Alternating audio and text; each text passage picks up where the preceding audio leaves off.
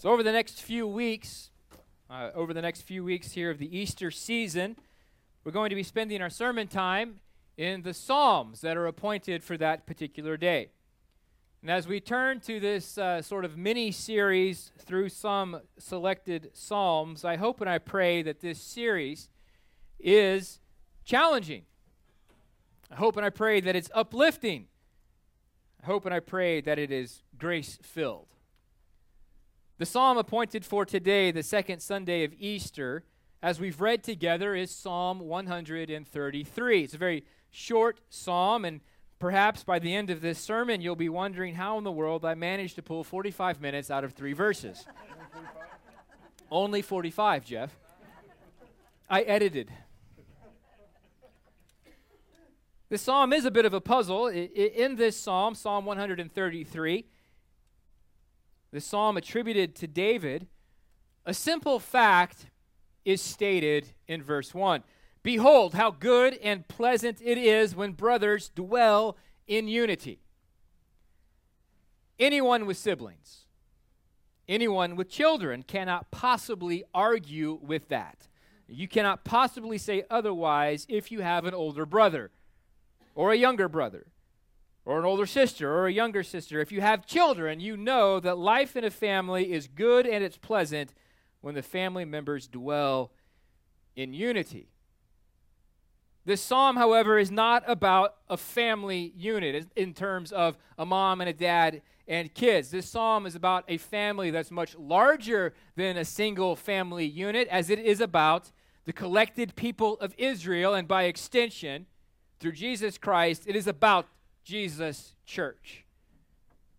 And so, how good and how pleasant it is when brothers dwell in unity. To describe this good and this pleasant unity, David uses similes that are, to be perfectly honest with you, a little bit puzzling to me personally. A simile is a figure of speech involving the comparison of one thing with another thing of a different kind. It's used to make a description more emphatic or vivid. So if I were to say that we have a dog at home who is uh, like a bag of hammers, I mean, she's dumb, right? and she is dumber than a bag of hammers. She's very sweet. If I were to say, wow, that person is as brave as a lion. We recognize that person is not a lion, and yet we're extolling the bravery of that individual. If we said that person is crazy like a fox, we recognize that human person is not a fox in themselves, but the behavior manifests as a fox.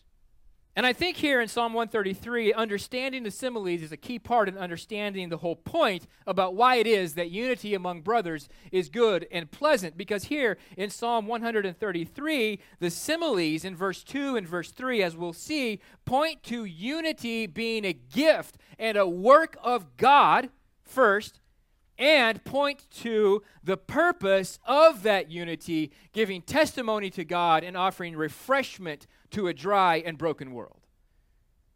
The first simile then is found in verse 2.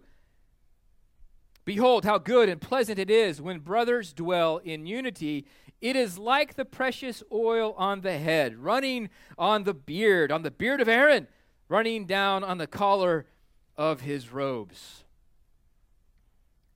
Brothers dwelling in unity is like oil on a beard. I suppose if you're a hipster, that makes sense to you. Not being one, I don't know what that means. And I'm not particularly fond of having myself covered in oil.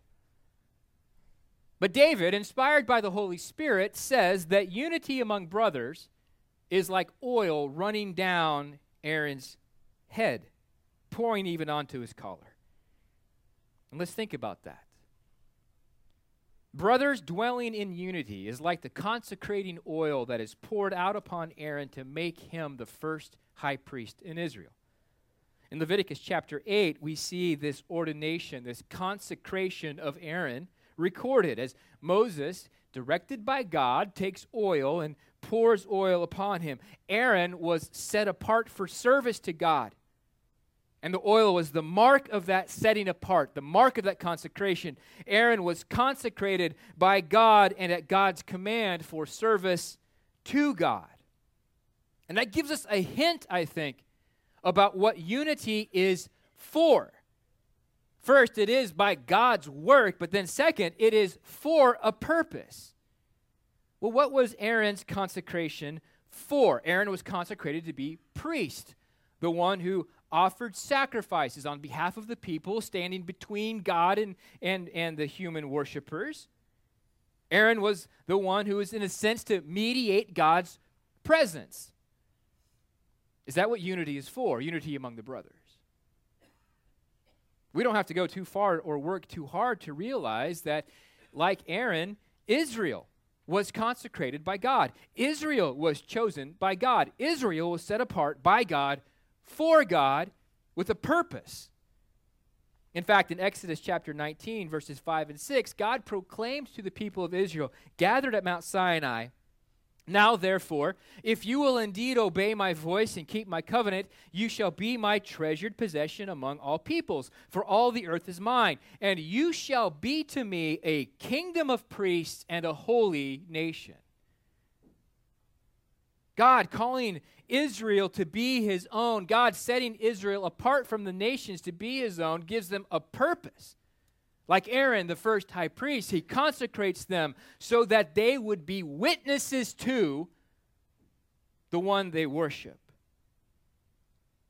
Israel's calling is first found in Genesis chapter 12, where God makes a promise to a man named Abram. Later in the Genesis account, his name becomes Abraham. God says, I will bless you and make your name great so that you will be a blessing. That same basic promise was made to Abraham's son Isaac and to Isaac's son Jacob. Brothers dwelling in unity serves as witness and testimony to who they are and, more importantly, who they worship. The unity of God's people is a good and pleasant thing because it's the gift and the work of God. He's the one who sets apart, and it testifies to Him.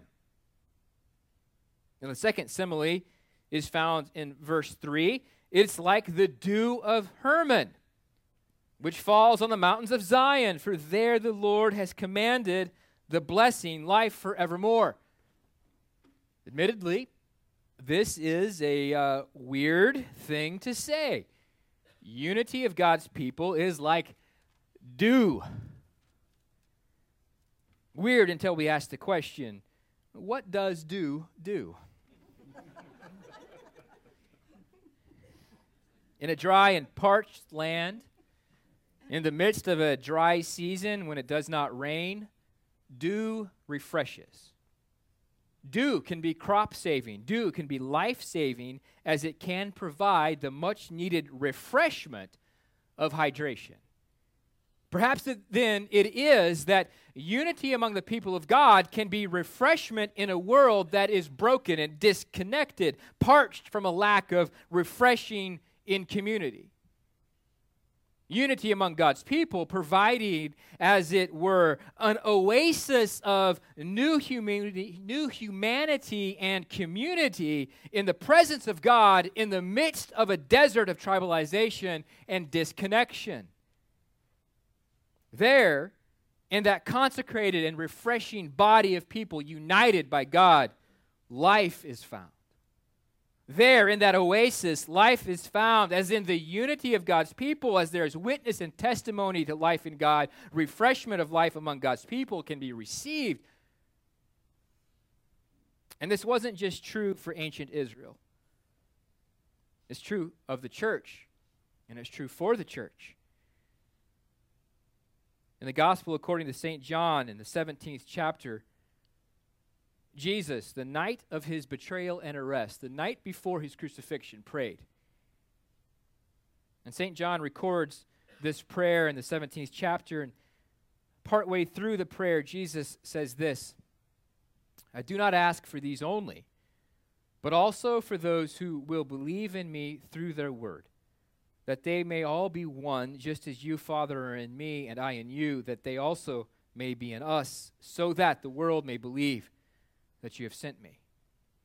in this prayer the night before his death, Jesus prayed that his disciples, those at dinner with him that night, might be consecrated and set apart and might be unified. And then he says, I don't just pray for them, I pray for all who will come after them, that, uh, that they, like you and me, Dad, like the connected, this intimate connection of, of oneness and unity, that they may be one also so that the world may believe that you have sent me. Did we catch that? Did we catch the purpose behind unity, the purpose for unity? It is one of witness and testimony. Unity witnesses and testimonies to the glory and the reality of Jesus who came, died, rose, and ascended. And disunity tells the world that it's a lie. I wonder why then it's pleasant and good for the brothers to dwell in unity. Because there is testimony to Jesus unity, the gift and the work of God for the purpose and, uh, of witness to God, and refreshment of the world around. That is to mark the church globally. That is to mark the church locally. And let's pause at this point to recognize that there is a real problem here. There's a real problem. If brothers dwelling in unity is good and pleasant, folks, why does it happen so rarely? Israel spent more time disconnected and disagreement, feuding amongst themselves than not. Heck, David's own immediate family didn't dwell in unity. The church, throughout history, in both its global and local iterations, has at best a 50 50 record. And while the modern world is smaller and more globalized than ever, we recognize that humanity is tribalized along generational, political, ethnic, scientific, cultural and religious lines to a degree that, quite frankly, is astounding. Leaving ancient Israel aside for a moment, let's consider the modern en- enemies of unity, both found in the secular waters in which we swim and within the church, globally and locally. And so this doesn't become an us against them kind of sermon. So this doesn't become one of those sermons in which we point our fingers outside at the others, whether the others be those outside of the church or fellow church members with whom we disagree. Let's take up the challenge this morning of hearing these words in terms of ourselves. A dominant theme, a dominant enemy of unity is individualism. And then our, co- our current 21st century it's expressed primarily as a demand for personal preferences and found in generational differences. The demand that personal preferences be met is intimately linked to a consumerist mentality. Surrounded by choices, we are treated as consumers from womb to the tomb in every aspect of our lives. Every aspect. Burger King used the slogan, Have it your way, for 40 years. The slogan perfectly encapsulates the cultural mood of postmodernism, which declared that all things, even truth, were subject to the consumer. It's the attitude where I proclaim I want I want what I want when I want it, and if I don't get what I want when I want it, well, I'll go somewhere else where I'll get what I want, how I want, when I want it. That slogan also perfectly encapsulates the mindset of the capital vice of pride, in which the individual becomes paramount, individual becomes almost God. The preferences, everyone has them. And there really isn't necessarily anything wrong with that. The problem with preferences comes when we demand our preferences be met and when we have an attitude of entitlement about them when we expect others to submit to our way of doing things. Preferences are fine when it comes to the art of making a hamburger. But this attitude, the consumerist demand for the fulfillment of consumer preferences, will kill friendships. It will destroy churches. And it does. The Burger King attitude, the consumerist demand of having it my way, uh, the demand for the fulfillment of personal preferences cannot help but disintegrate the unity of a church because we humans tribalize and align with those who share our preferences, or at least those whose preferences we consider to be less offensive than others. The saddest part, the worst part, is that more often than not in churches, Personal preferences have nothing to do with salvation, they have nothing to do with theology or ecclesiology. The disintegration of unity within a local church comes more often than not because of a personal preference about something that isn't even on the radar on the ladder of importance. The disintegration of unity within a local church because of the color of carpet, the color of the walls or the kind of music that is used to worship God is akin to a married couple getting a divorce because they can't agree on a brand of toothpaste. And here's, here's where I must ask a really difficult question. One that I ask of myself and one that I must pose to all of us, that we may ask ourselves the same difficult question How do I, break unity in the church by demanding the fulfillment of my personal preferences? Every one of us should ask ourselves that question.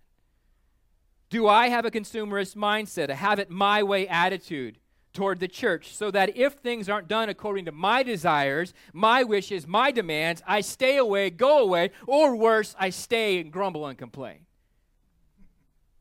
This destroys unity.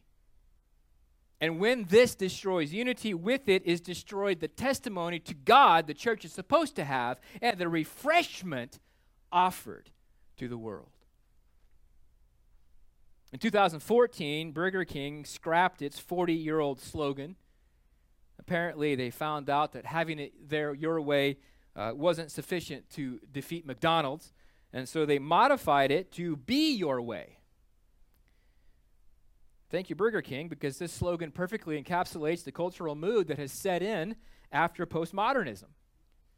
Despite the change, Burger King has still managed to perfectly encapsulate the mindset of pride. Have it my way, be my way. I get to determine who I am. I get to identify myself, my truth, my reality in any way I see fit. And if you don't agree with me, you're wrong. I'll do me, you do you, and if you don't like it, well, you're an intolerant, phobic bigot. That's the attitude. Be your way. In my 40 years of life, I've never seen such dramatic generational divide as we see now, or at least as the media of every social and political view wants us to see it. Maybe I'm naive, unobservant, or just plain blind, but I simply can't remember a time in which self proclaimed definitions within generations have created such a difficult context. Adults with experience ought to have the wisdom to be able to listen well and remember their own questioning and questing youth. Younger generations ought to be able to recognize that there are things they do not yet know or understand. And yet, rather than deal with real people on a real level, we content ourselves to wail away at stereotypes, assume the worst, and demand acquiescence to our generational experience. And here's where I must ask a def- difficult question of myself, and one that I pose to all of us, that we may ask ourselves the same question. How do I break unity in the church by demanding the fulfillment of my generational expectations? In culture, this results in angry people further divided, further tribalized, with the exclusion of the other to the detriment of the whole. And if this happens in the church, this results in a mono-generational church that will ultimately die, and with it, its testimony to God and its refreshment that it's supposed to offer the world. As we've seen, unity is a great thing. David says it is good and pleasant. But as we've seen, our own sin and the cultural waters in which we swim encourage us away from true unity and toward division and disintegration. So then, what's the solution? Is there a solution? Or are we trapped in some Don Quixote esque quest tilting at windmills? Is it possible that unity, as God desires for his people, is truly available? If this kind of unity, consecrated and refreshing unity of witness and testimony, is God's intention and his ideal for this new creation, kingdom people, how is it possible? Let's recognize something from Psalm 133. Let's recognize something about the unity that David describes. It cannot be found independently of God. Aaron was consecrated, he was set apart as priest by God and for God. Dew falls on a dry and parched land as a gift from God. Aaron didn't consecrate himself, and no one but God can truly make it rain. By extension, this type of unity can only be found in the new era under the new covenant in Jesus. Jesus is the one around whom unity is found because it is Jesus who makes us brothers and sisters in Christ, part of the family of God. As St. Paul states in Galatians chapter 4, when the fullness of time had come, God sent forth his Son, born of a woman, born under the law, to redeem those who were under the law, so that we might receive adoption as sons. And because you are sons, God has sent the Spirit of his Son into our hearts, crying, Abba, Father. Made family by Jesus, then, unity is found in Jesus, even between Jew and Gentile, Democrats and Republicans, boomers and millennials. This family connection, this holy unity, is first a grace of God. As such, holy unity is the work of God in Jesus Christ. We recognize first, unity is the work of God. And we recognize that unity never means uniformity. True unity, in fact, incorporates a wide degree of diversity. True unity is found when a diverse group of people, a group of individuals of different racial and cultural backgrounds, differing generations and experiences, differing educational levels and jobs, even differing political parties and favorite college football teams are brought together and formed into a single living body by a common identity, mission, and purpose. We, as St. Paul has proclaimed, have been adopted into God's family as children in, through, and by Jesus, and how good and pleasant it is when brothers and sisters dwell in unity. The achievement of unity has less to do with us than we might imagine. But there is much for us to do in keeping and in protecting unity. The imperative tends to follow the indicative in Scripture. What I mean by that is that the command follows the fact. So often in Scripture, it is declared who the people of God are, and then it is declared what the people of God are to do. Jesus' people are declared to be the family of God, then they are to live that way in unity. And so it is that in the power of the Holy Spirit, God's people in Jesus Christ are called to maintain and protect unity precisely because it is a witness and a refreshment to the world that needs it. And we are called to protect it because there's a whole host of ways in which our unity can be fragile. And if we're not careful, we find that we attack the unity of our church by demanding our personal preferences. We find that we attack the church by bringing in fractures along generational lines. And we find that the devil delights in that. So, how is this unity, this gift of God, protected and expressed so that we might be witnesses to God and refreshment to the world? How can we do our part to combat the forces of personal preference and generational disintegration? You probably will recognize these words. If I speak in the tongues of men and of angels, but have not love, I'm a noisy gong or a clanging cymbal.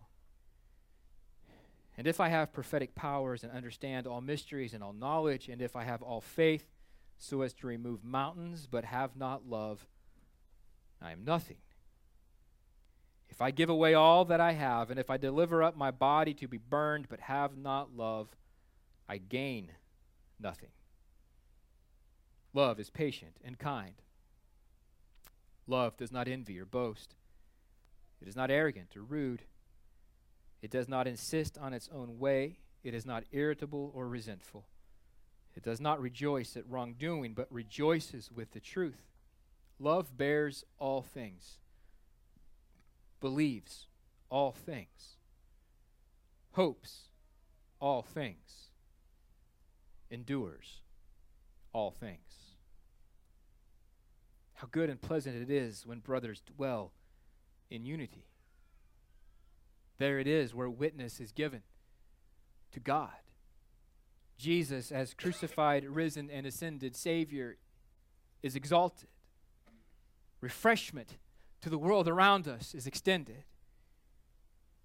The church is to be unified and thus have a consecrated testimony and offer refreshment. Unity of being is found in Christ, and we must work to maintain and protect that unity in the power of the Holy Spirit by actively loving one another, as St. Paul defines. A gift and work of God for the purpose of witness to Him and refreshment of the world. Behold, how good and pleasant it is when brothers dwell in unity. I've said this to you in the name of the Father, and the Son, and the Holy Spirit. Amen.